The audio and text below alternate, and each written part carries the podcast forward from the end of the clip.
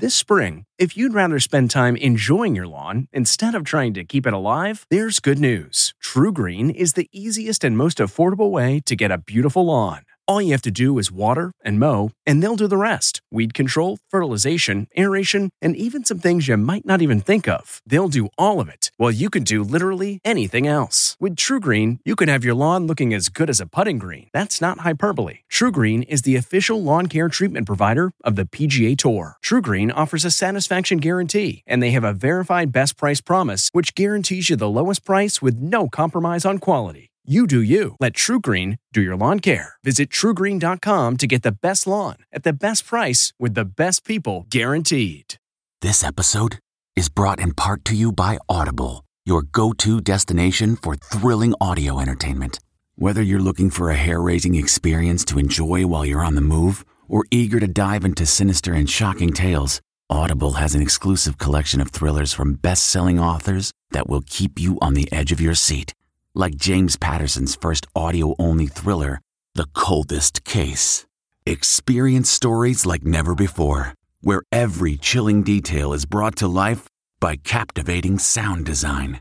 Plus, as an Audible member, choose one title a month to make yours forever. And now, new members can try Audible free for 30 days. Just visit audible.com slash WonderyPod or text WonderyPod to 500 500. That's audible.com slash WonderyPod or text WonderyPod to 500 500. What makes a life a good one? Is it the adventure you have? Or the friends you find along the way? Maybe it's pursuing your passion while striving to protect, defend, and save what you believe in every single day.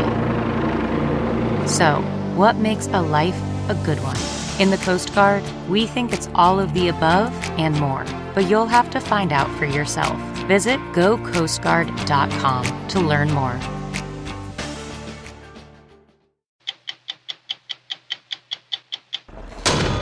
We were in Mosul with an Iraqi Special Operations Brigade as they met ISIS head on. It's not like a regular army they're fighting. This is en masse a suicidal army. On the front lines, we saw what the fight is likely to look like and what ISIS is willing to do to hold on to this city.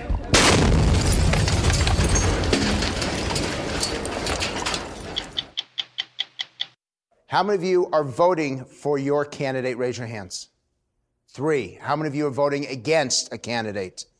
Everybody else. On the eve of the presidential election, with polls showing deep voter dissatisfaction, we asked pollster Frank Luntz to put together a focus group to find out why.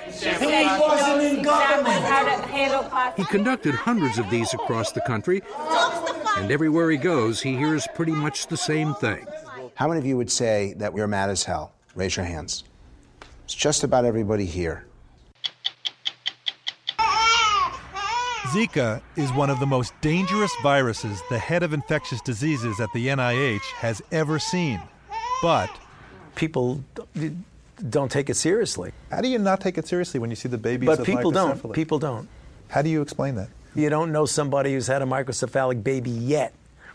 Yet. Tonight, we'll bring you behind the scenes in the rush to fight Zika now that it has hit the U.S. How many warehouses like this are there? I can't tell you that, but we can reach any part of the U.S. within 12 hours or less. I'm Steve Kroft. I'm Lesley Stahl. I'm Bill Whitaker. I'm Lara Logan. I'm Scott Pelley. Those stories tonight on 60 Minutes. Welcome to Play It, a new podcast network featuring radio and TV personalities talking business, sports, tech, entertainment, and more. Play it at play.it. The battle for Mosul began in earnest this past week as Iraqi forces began the long, hard fight to defeat ISIS there. It was 2014 when this historically important industrial city of some 2 million people was stormed and captured. Today, much of its civilian population is trapped between ISIS and the advancing Iraqi army. With Turkey to the north and Syria to its west, Mosul is located on the Tigris River, well north of Baghdad. If there was ever any question about what a full on war against ISIS fighters would look like, it is on full display in Mosul, and you will see it in the story tonight. Lara Logan and a 60 Minutes team joined an Iraqi Special Operations Brigade from the Golden Division as it fought ISIS neighborhood by neighborhood. The battle for Mosul is already a brutal one, and some of the images in our story are graphic.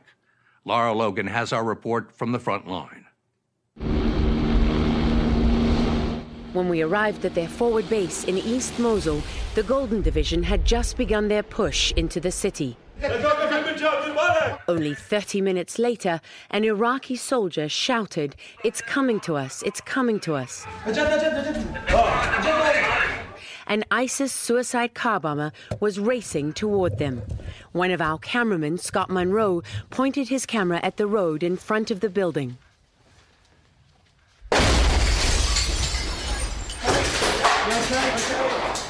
Okay, everybody okay? Yeah, everybody all okay? good, all good. Do you know what's going on? It's got a bomb.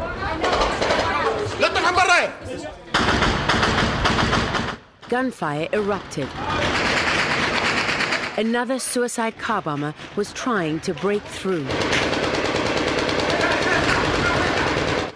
They'd stopped the first bomber before he reached the entrance to our building, and by now, every weapon within reach was firing. Their defense seemed to reroute the second bomber, who disappeared from view. ملازم احمد اكو شو شيء قدامك؟ Major Salam Hussein is the commander here. صحيح وريد القاذفات He's proven to be one of Iraq's most effective weapons against the Islamic State, or Daesh as they're known to Iraqis. But it happened so fast. So fast because the houses is so closed and they just used the civilian car to attack our forces. So this is more of what you can expect in Mosul. Yes. A black crater burned into the earth marked the spot where his men stopped the bomber. There was little left of the car, just pieces of metal strewn, and the engine still smoking. That's the bomber's shoe. You've been fighting ISIS mm-hmm.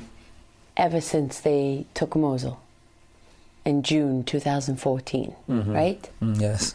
How many operations have you uh, commanded against Daesh? Do you know?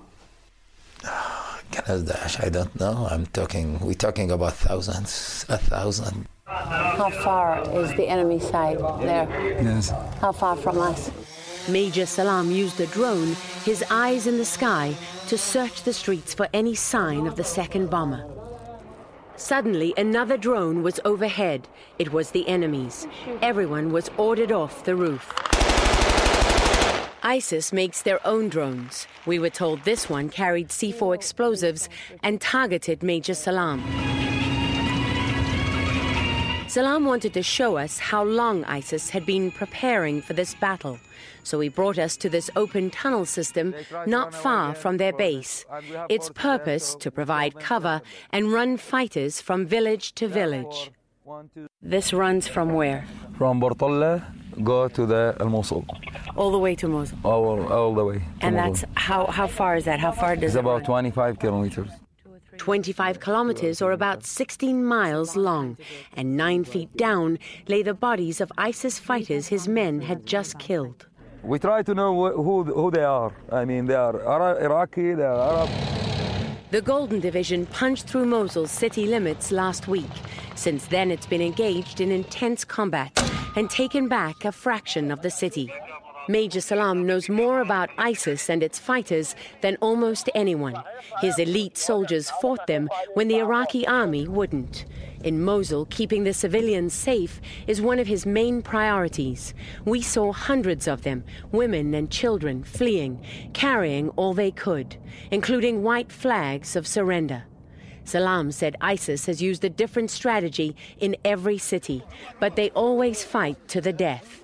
He told us they've killed 150 of his soldiers. You almost were killed in Fallujah. Yeah, the rockets go through the window and blow inside the vehicles, and I found myself bleeding. I didn't care if this mm, some part of my body get cut or something like that.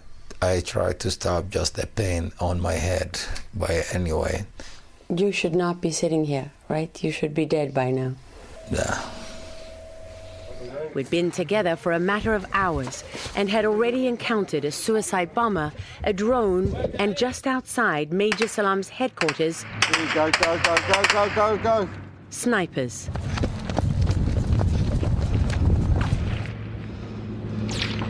Our team ran for cover. You can hear the snap of the bullets. Cameraman Richard Butler was there first. We were pinned down for a few minutes until Major Salam's men sent this bulldozer to cover us from the sniper. As the light faded on our first day, we watched the Major brief commanders about his plan for a major advance the next morning. He'd be leading the assault from this part of the Eastern Front. They shared concerns about pressure coming from the Iraqi government to push forward too fast. زين اطب منها اجي احصر لك اياها اذا برت الواحد Do you think they will attack you before you attack them? they will attack us before we attack them No one is sure how many ISIS fighters are in Mosul, but the Iraqi army told us they believe there are around 5,000. It's the city where the group's leader declared the establishment of their caliphate. Three years after America withdrew combat troops from Iraq, the U.S. military is back, providing support on the ground and notably the skies above. Can you win this fight without the support of American air power? It will be possible, but it will be difficult. Our forces will bleed more. So, uh, would you say it's it's critical to your forces? Mhm. We fight for our families, we fight for our kids, and we fight for Iraq. Major Salam has a reputation for leading from the front, and while we were with him, we found that to be true. This was the deepest advance into ISIS controlled Mosul. The enemy was ready. 60 Minutes cameraman Richard Butler filmed these images from Major Salam's convoy. For much of the offensive, you couldn't get out of the vehicle to film because you were under such heavy fire. You just couldn't get out. I mean, they had the back of the Humvee when we went out was, you know, stacked with ammo, and And you went through it all. and we were down to 400 rounds, which might sound a lot, but That'd be gone in a few minutes, the way they were fighting. the way the way that fight was going, 400 rounds wouldn't get you 60, 70 seconds. It's not like a regular army they're fighting, or, or like regular insurgents or even terrorists. This is en masse a suicidal army. They used everything. They used the car bomb, they used the RPG 7, they used the snipers. Casualties were brought back to the base from the fight a mile away. 16 hours later, Major Salam's men had taken back more ground from ISIS. He looked for a building to set up a command post in a newly captured neighborhood. and I went to where Major Salam had just gone in to a little courtyard and they were trying to open the door to the house and it was locked and it had a, a metal gate over the door and they tried to um, kick the door in so he immediately s- sat down by the wall got out his iPad and was looking for another location close by that he felt they could move to. And no sooner had he put his finger on one, we heard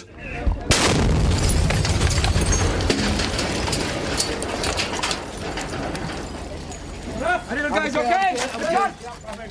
It was massive. And it just, first of all, the shockwave, then chunks of metal, then glass, dirt, body parts, you name it, came, came raining down. And, um, you know, some people are stunned. It's almost like it sucks the oxygen out, so it's hard to breathe, takes time to get reorientated. At the moment my hearing came back, I could hear the rounds coming in and, and um, to their credit, they, the, you know, the soldiers that had just been blown off their feet were, were back in the fight. Major Salam lost four men in that last suicide attack, including his chief of security, who was a close friend. That's him behind the major just hours earlier. These soldiers try to. They thinking to protect me more than anything else. I'm sorry, but uh, it happened. I mean, this is the war. We lost a lot of brother in this war. We spent 48 hours on the Eastern Front in Mosul. Not a lot of time, but enough to know what this fight is about. A terrifying street by street struggle against an enemy who welcomes death. Welcome to Play It, a new podcast network featuring radio and TV personalities talking business, sports, tech, entertainment, and more. Play it at play.it. In two days, Americans will go to the polls and hopefully bring down the curtain on a contentious presidential campaign that's been going on now for a year and a half. It is no secret that most Americans are angry and disappointed with the process and the choices that they've been offered. That was confirmed last week in a CBS News New York Times poll that found 82% of likely voters more disgusted than excited about the election. We asked Republican pollster, public opinion analyst, and CBS News consultant Frank Luntz if he could put faces and voices to this dark national mood by scientifically selecting a focus group that would reflect those polling results. And he did. Some members leaned towards Trump, some leaned towards Clinton, some were uncommitted, and most of them had an unfavorable opinion of both presidential candidates. You're going to go third one in. On Thursday night, Frank Luntz began assembling a small group of carefully selected voters. He spent decades doing market research, sampling public opinion, and developing the right phrases and approaches to reshape it. Where are you? And he's used the raw data from these focus groups to develop strategies for Republican candidates, corporations in crisis, and celebrities in need of image makeovers. He is at the top of his field and a familiar face in boardrooms and newsrooms. So let's do a vote. Let's do a vote. How many of you are voting for your candidate? Raise your hands. Three. How many of you are voting against a candidate? Everybody else. Luntz has conducted hundreds of these focus groups during the campaign with registered voters all over the country. And everywhere he's been, he's heard pretty much the same thing. I want you to describe how you feel about this political process with the election only hours away. I want you to give me a word or phrase. Not substantive. Terrified. Too long. Terrified. It's rigged. Exasperating. Circus. Disturbed. Horrifying. Disheartened. Annoyed. Disgusted. This is horrible. Who are these people that we saw? These are 23 people representing all aspects of the political spectrum, all aspects of economic life, all age groups.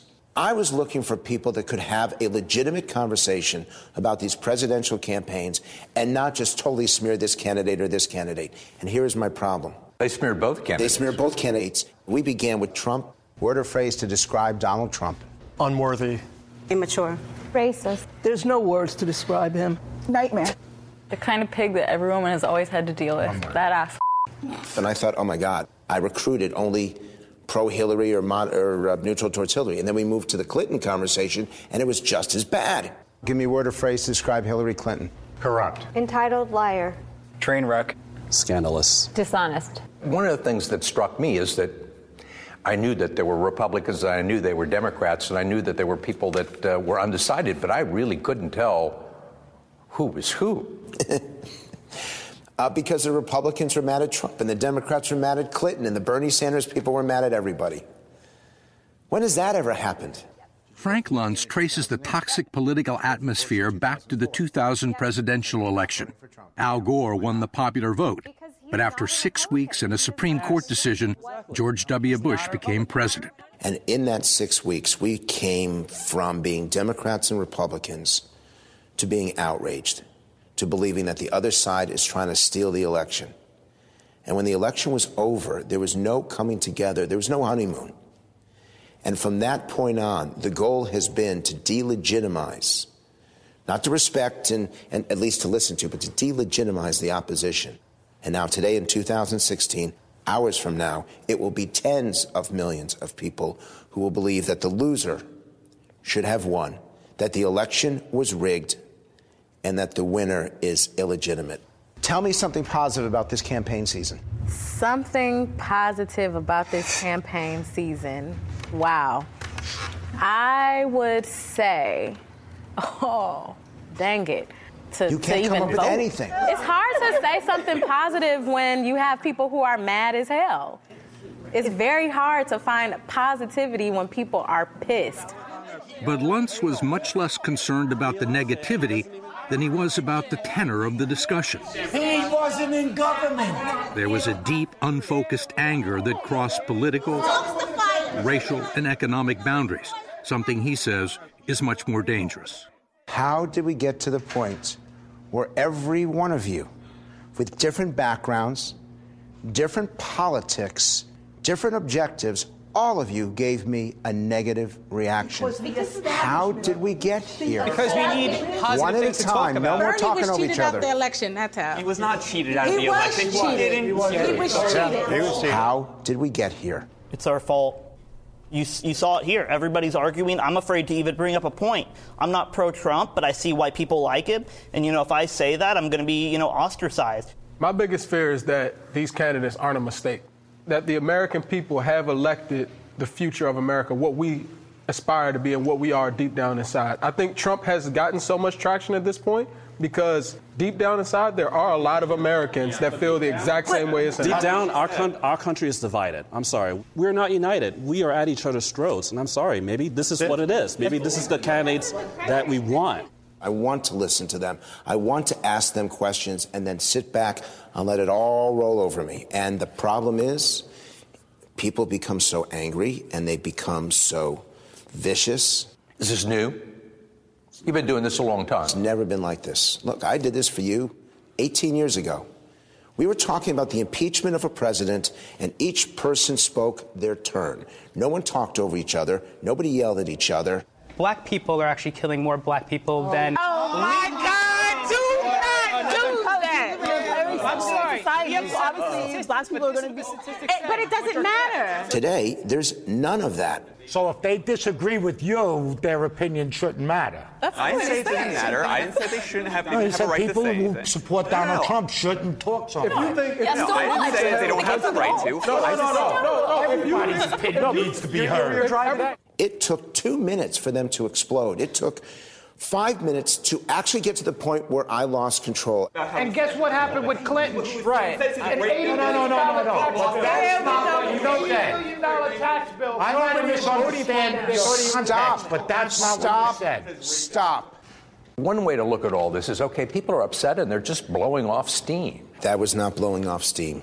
That got way too personal. They got way too strong with each other. And this is now my craft. This is what I've done for over two decades. That's not blowing off steam. That is a deep seated resentment. Is this America? Are you, look around, are you America? Yes or no?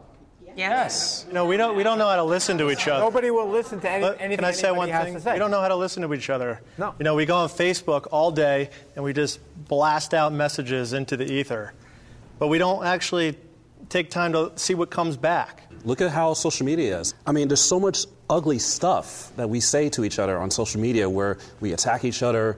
You know, we attack each other's views, we attack each other's, you know, heritage.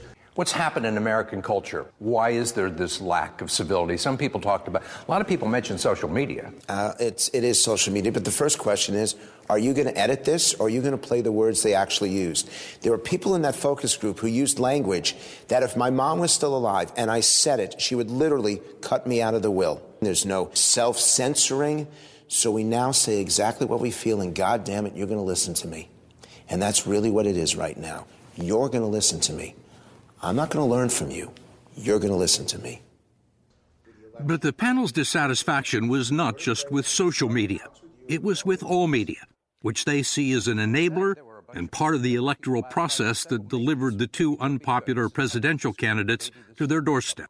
They've now dismissed all of you for your biases, for your focus on entertainment, for this battle for ratings and profitability rather than information and knowledge. And they simply now collect information to affirm themselves rather than to inform themselves. But when we don't even agree on the same facts, then how can we possibly agree on the same solutions? At one point in the focus group, Frank Luntz asked the participants to pick up devices he'd provided in order to track their collective responses to a series of news clips and campaign ads. You're going to start at zero. The more you want to vote for them, the higher you turn your dial. The less you want to vote for them, the lower you turn your dial. And I want you to react second by second to every word, every phrase. Is that clear? An overlay on the screen tracked their instantaneous responses by political affiliation Republicans in red, Democrats in green. When you see the lines go down, they don't like what they're hearing. I moved on her like a but I couldn't get there. And she was married. And all of a sudden, I see her. She's now got the big phony and everything. She's totally changed her look. She's your girl's hottest in the purple. Whoa! Yes! Whoa! yes, the Donald is good! Based on those ads, based on those clips, you can't. I mean, I can't consciously and morally vote for Trump. I just can't. How can you? Because Hillary's worse. It's that simple. It's that simple. All I can tell you is, in retrospect, if I'd used a government account and I had said, hey, you know, let's release everything, let's let everybody in America see what I did for four years, we would have the same arguments. So that, that's all I could say. I, I'm, I'm not, you know, I don't, I have no idea. That's why we turned it over. We, You were in charge of it. You were the official in charge. Did you wipe the circle? What, like with a cloth or something? That was one of the lowest dialed moments that I have done in this entire campaign. Why was that so bad? She was laughing. She, she was like making fun of it. She thought it was like a joke. She didn't take it seriously. I feel like I'm a child of a divorce. These two candidates, the way they fight, the way they yell at each other, the way they make it personal, it's like having your parents get divorced and you don't want to live with either of them. And the judge sits there and says, pick one or the other. And you say, how about the jury? Can I, can I go there? It's awful. But Luntz worries that voter disillusionment runs much deeper than Trump and Clinton. How many of you would say that we're mad as hell? Raise your hands. It's just about everybody here. So, what are you mad at? I'm mad at the, the corruption, the money in politics, how they appease these big investors. It's just. What are you mad at? Taxes. Uh, we're paying through the nose. We're spending money in the wrong places. We should cut funding to the military and spend it on social programs. What are you mad at? We're not taking care of our own. Veterans, people going hungry. Right. And we're all a nation of immigrants, but people are just walking in and getting social services, not contributing to the tax base. They do pay taxes. It's an abomination. You think they feel betrayed? By whom? They were betrayed by politicians who didn't keep their promises. They were betrayed by CEOs who left them behind, who shipped jobs overseas, didn't give them the benefits that they thought they were going to get. They were betrayed by Social Security, which they don't believe will exist when they retire. They are betrayed by things in their day to day life. It's election night, and I'm the losing candidate. What do you want me to say? I accept the results and, and to walk away and help the country move forward in the right direction. You lean towards Trump. You've said so many times. Yes, sir. Do you want Trump to say that the system isn't rigged? I want him, that's correct. It's not rigged. These are the results. Get behind the new person in charge. What do you want the loser to say to the winner on election night? I know this has been a, a long campaign, but at the end of the day, these are the results. And we've thrown a lot of mud over the last year and some change. But it's time for us to move on and become better and learn from this process. There is still the thinnest of threads that bind us together and the willingness in certain situations to listen and learn. But we're one thread away from everything being cut. And that's why election night is everything. I want to know what those two candidates are going to say. Please, your words have power. Find words that unite. Find words that unify. Because if you don't, the consequences on the 9th, on the day after, will be horrific.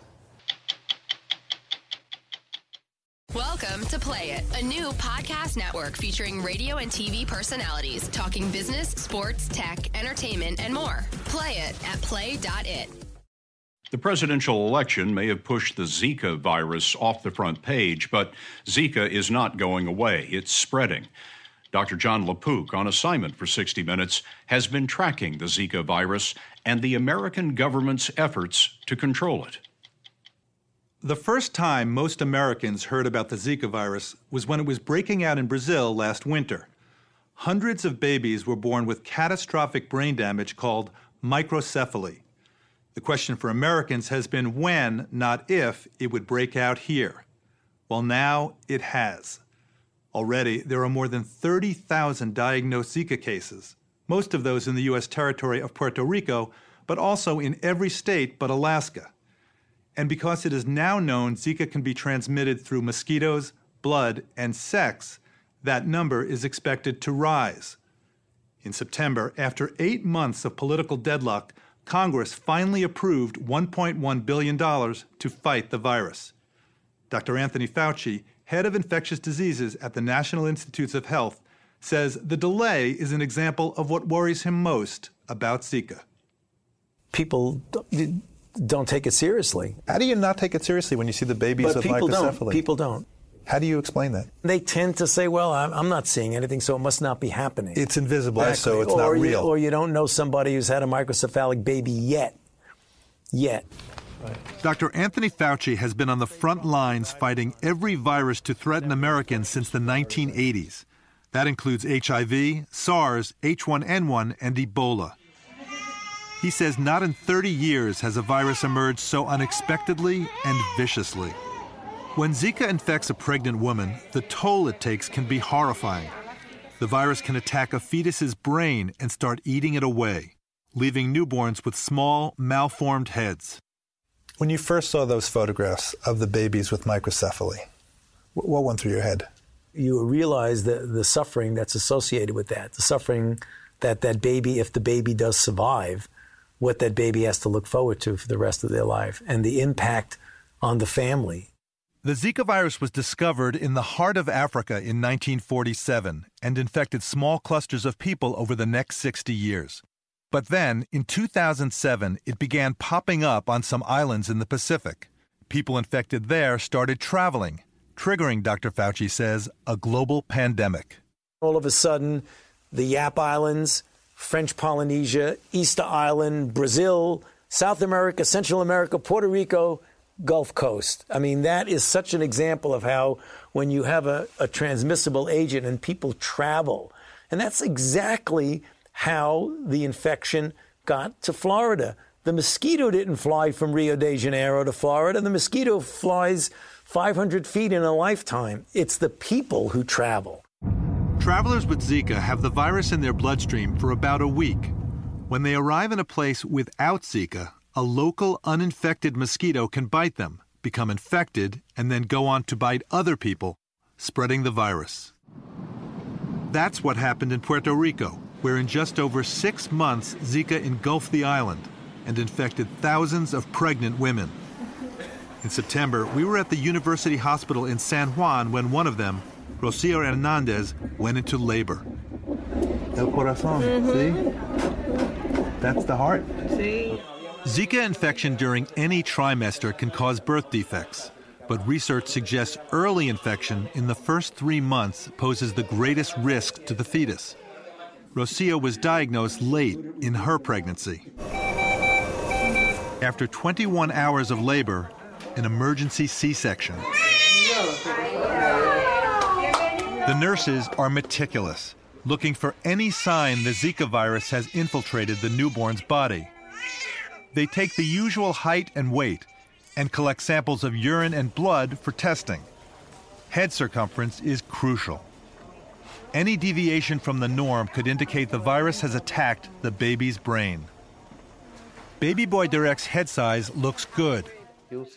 But obstetrician Dr. Alberto de la Vega is alarmed by what he's been seeing in other pregnancies. He's done prenatal sonograms on over 450 Zika positive pregnant women in the last nine months. You see these lines over here? This is a skull. It looks like it's collapsing and Mhm. it's not growing adequately.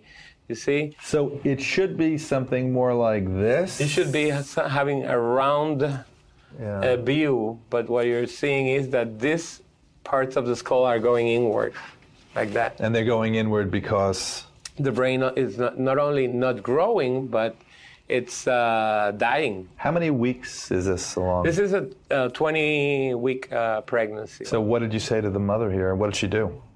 Well, uh, in this particular case, the patient uh, decided to terminate the pregnancy. After we counseled her and told her about what we were finding, it was very difficult for her to, to make that decision. This is the head. The day we met Dr. De La Vega, he was performing a sonogram on Raquel Morales. She got Zika early in her pregnancy and is 24 weeks along. Your baby's growing normally, your baby's brain is growing proportionately and normally. Uh, these are great news. But when it comes to Zika, Dr. De La Vega says every conversation includes a question mark. There may be things we cannot detect. There's a lot about the Zika virus we don't know. We hope for the best, obviously. Right now, Raquel and her baby are not out of the woods. Definitely not. No one is. No one is. We only know about the more severe consequences. How about all the other problems that could arise? Is this baby going to have autism?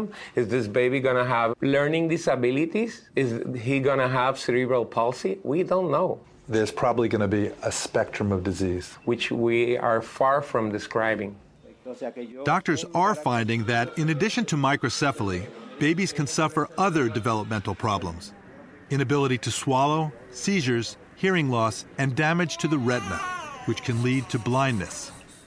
Would you recommend that women not get pregnant? Definitely. Until we have a vaccine, until we have uh, control over this epidemic, you should avoid it. Uh, this is not the time to get pregnant in Puerto Rico or any place where the infection is occurring. According to the Centers for Disease Control, there are now more than 1,000 pregnant women on the United States mainland who've been infected with Zika, most through travel. 25 babies have been born with microcephaly or other birth defects. Five pregnancies have ended with the loss of the fetus. The United States government is not recommending that women delay pregnancy. It is largely focused on killing the mosquitoes that carry the virus. But that may not be enough. Zika has stunned scientists by becoming the first mosquito borne virus ever known to be transmitted through sex. Is it possible that a lot of the infections that we were ascribing to mosquitoes were really sexual transmission? Well, I think that's an open question that we need to address and find out. Just how frequently is sexual transmission occurring? How much of it are we missing? How long does it remain in the semen? Because that's a real complicating issue, particularly since 80% of infections are without symptoms. Someone could be infected and have absolutely no idea that they're infected. For those people who do get symptoms, Zika usually resembles a mild flu fever, muscle aches, and a rash, often subtle. But in some adults, the virus can cause severe neurological problems. In Puerto Rico, we met this man who, after being bitten by a Zika infected mosquito, suffered inflammation of the spinal cord, leaving him barely able to walk. His doctor is not certain he will recover. Last winter, when the epidemic hit, Dr. Fauci knew the best way to stop Zika was to develop a vaccine. We had a okay, all hands on deck type of meeting. Let's do it. We've got to do it. Dr. Fauci and his team had a head start. He showed us how a vaccine they'd already created for West Nile virus was reconfigured for Zika. This is what's called a DNA platform, and a DNA platform is made up of a plasmid, which is merely a circular piece of DNA. And what it has in it is an area where you can actually insert the gene of whatever virus you want to make a vaccine against. So we just stick in this gene from Zika, and now you have a Zika vaccine merely by replacing this little segment. Kind of like a prefabricated scaffolding, right? The foundation stays the same, You put in the part. If the part is West Nile, you stick the West Nile in. You want to do Zika, you take the West Nile out, you put Zika in. The DNA in vaccines like this can be quickly mass produced. This new approach means future vaccines could take months, not years, to reach clinical trials. Hey, Catherine. Good morning. Last August, we watched with Dr. Fauci as volunteer Catherine Paquette received the very first dose. This experimental vaccine does not contain live virus, so it cannot give her Zika. Two. A month later, Catherine's blood was collected to see if the vaccine was generating the expected immune response. It's turning blue. How about that? That's what's called instant gratification. The blue color indicates the presence of antibodies programmed to fight Zika. We know that this kind of antibody protects an animal. So you can make a reasonable extrapolation that if you make the same kind of response in a human, that you will ultimately protect the human. And that's exactly what this is showing. That's Yeah. a big moment. Yep. If that had not turned color, If that had not turned color, I. Then what? I would have fainted in front of you.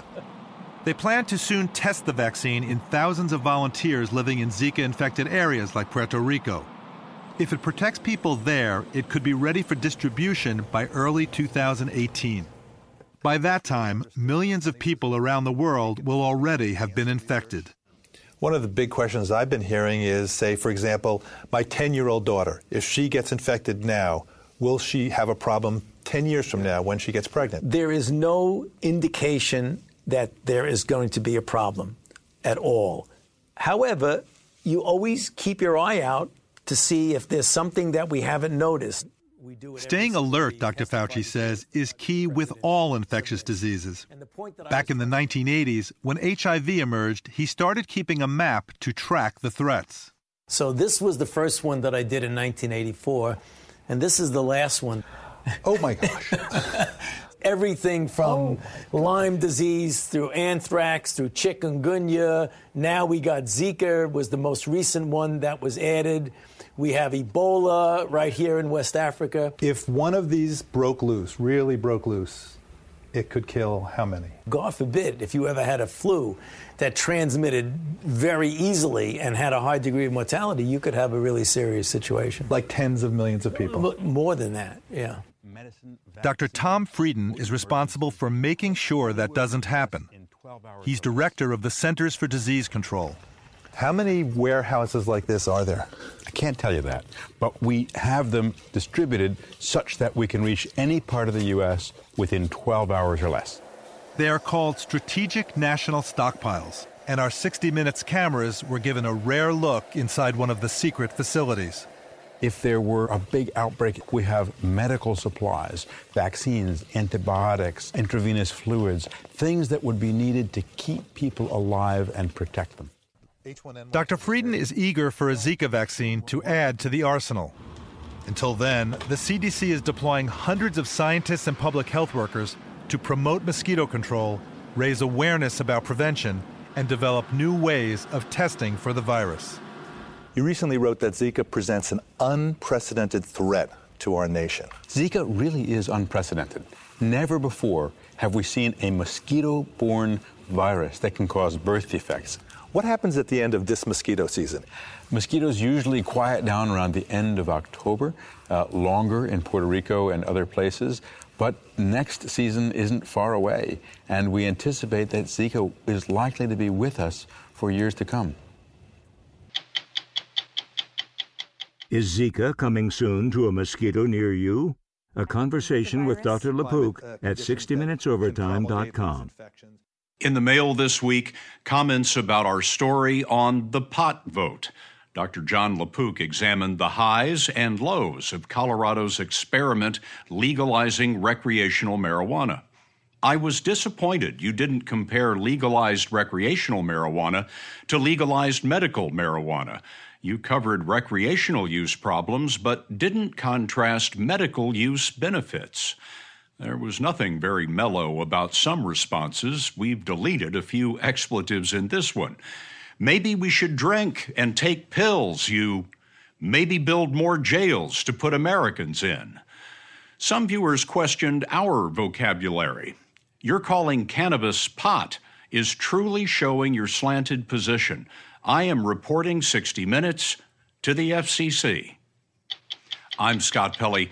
We'll be back next week with another edition of 60 Minutes. And join us Tuesday for live election coverage all through the night, right here on CBS. Hi, this is Jill Schlesinger, CBS News business analyst, certified financial planner, and host of the Money Watch podcast. This is the show where your money is not scary. It is a show that's all about you. It's your questions that make it possible for me to provide unconventional and entertaining insights on your money, and maybe more importantly, on your life. Follow Money Watch wherever you get your podcasts. You can listen ad free on the Amazon Music or Wondery app. It was the biggest scandal in pop music. The stars of Milli Vanilli, the Grammy-winning multi-platinum R&B phenomenon, were exposed as frauds, but none of this was their idea. So whose idea was it? Enter German music producer Frank Farian. He saw the success of acts like Michael Jackson and Prince, and he wanted in, no matter the cost. So he devised the perfect pop heist two once in a lifetime talents who were charismatic, full of sex appeal, and phenomenal dancers. The only problem? They couldn't sing. But Frank knew just how to fix that. Wondery's new podcast, Blame It on the Fame, dives into one of pop music's greatest controversies and takes a never before heard look at the exploitation of two young black artists. Milli Vanilli set the world on fire, but when the truth came out, Rob and Fab were the only ones who got burned. Looking back now, it's hard not to wonder why did everyone blame them and not the man pulling the strings? Follow Blame It on the Fame, Milli Vanilli, on the Wondery app or wherever you get your podcasts. You can binge all episodes of Blame It on the Fame early and ad free right now by joining Wondery Plus. Are you a fan of 60 Minutes? You can represent the most watched series on television with shirts, sweatshirts, mugs, and more at ParamountShop.com. You can take 20% off with code MINUTES20. That's 20% off at checkout on all 60 Minutes products with code MINUTES20 at ParamountShop.com.